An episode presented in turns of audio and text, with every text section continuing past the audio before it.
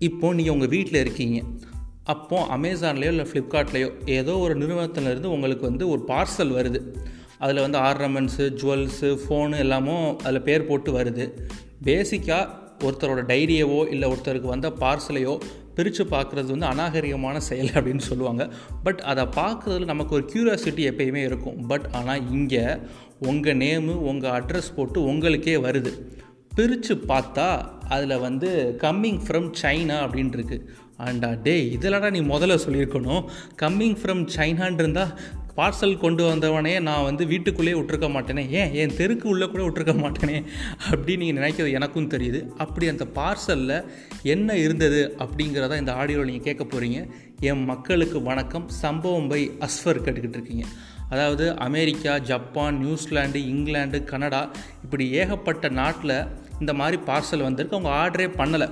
கிட்டத்தட்ட அமெரிக்காவில் ஐம்பது மாகாணங்களில் ஒம்பதாயிரத்துக்கு மேலே வீட்டுக்கு இந்த மாதிரி பார்சல் வந்திருக்கு. என்னென்னு பிரித்து பார்த்தா விதைகள் இருந்திருக்கு சீட்ஸு ஸோ மக்கள் வந்து ரொம்ப கன்ஃபியூஸ் ஆகி கவர்மெண்ட்டுக்கு மெயில் போட்டாங்க. இந்த மாதிரி வந்து சைனாலேருந்து சீட்ஸ் வந்திருக்குன்னு சொல்கிறாங்க இது என்ன பண்ணணும்னு தெரிலன்னு மெயில் போட்டாங்க.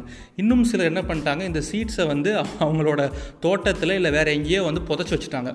ஸோ அதை பார்த்து கவர்மெண்ட் வந்து அப்படிலாம் நீங்கள் பண்ணக்கூடாதுன்னு சொல்லிட்டு யார் யார் புதைச்சாங்களோ அவங்கள தேடி கண்டுபிடிச்சி அதை எல்லாத்தையும் அப்புறப்படுத்தி நீங்கள் எங்கிட்டாவது வெளியே போட்டிருந்தாலும் அதை வந்து பிளாஸ்டிக் பேப்பரில் சுற்றி போடுங்க.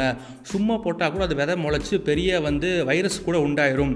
இது வரைக்கும் எனக்கு தெரிஞ்சு சைனா வந்து நமக்கு மேலே தொடுக்கிற பயாவாரா கூட இருக்கலாம் அப்படின்னு சொல்லிட்டு நிறையா வந்து ஸ்பெகுலேஷன்ஸ் போய்கிட்டு இருக்கு. எப்படி ஏழாம் அறிவு படத்தில் வந்து டாங்லின்னு ஒருத்தனை உள்ளே கொண்டு வந்து நாய்க்கு வந்து இதை வைரஸை சொருவி நமக்கு எல்லாத்துக்கும் நோயை பரப்புனாங்களோ அதே மாதிரி இருக்குமோ அப்படின்ட்டு நிறைய பேர் பயந்துட்டு இருக்காங்க. இந்த கட்டத்தில் இன்னொரு துறை வந்து என்ன சொல்லுது அப்படின்னா இது வந்து ஒரு இன்டர்நெட் ஸ்கேமாக இருக்கலாம்.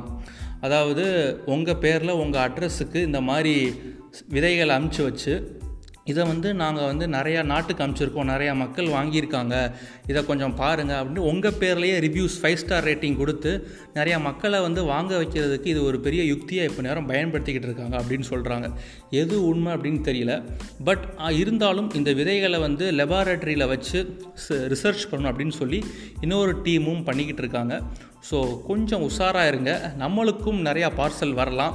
கும்பகோணத்துலேருந்து உங்கள் பெரியம்மாவோ அத்தையோ பார்சல் கொடுத்தாங்கன்னா அதை நீங்கள் அடித்து உடச்சிடாதீங்க. ஏன்னா அதில் வத்த குழம்பு ரசம் ஏதாச்சும் இருக்கலாம் உங்கள் மூஞ்சியில் போட்டு தேய்க்கிறதுக்கு வடிவேல் மாதிரி தேய்க்கிறதுக்கு நிறையவே வாய்ப்பு இருக்குதுன்னு சொல்லி இந்த ஆடியோவை முடிச்சுக்கிறேன். ஓகே கைஸ் பாசிட்டிவாக இருங்க சேஃபாக இருங்க. Tata bye bye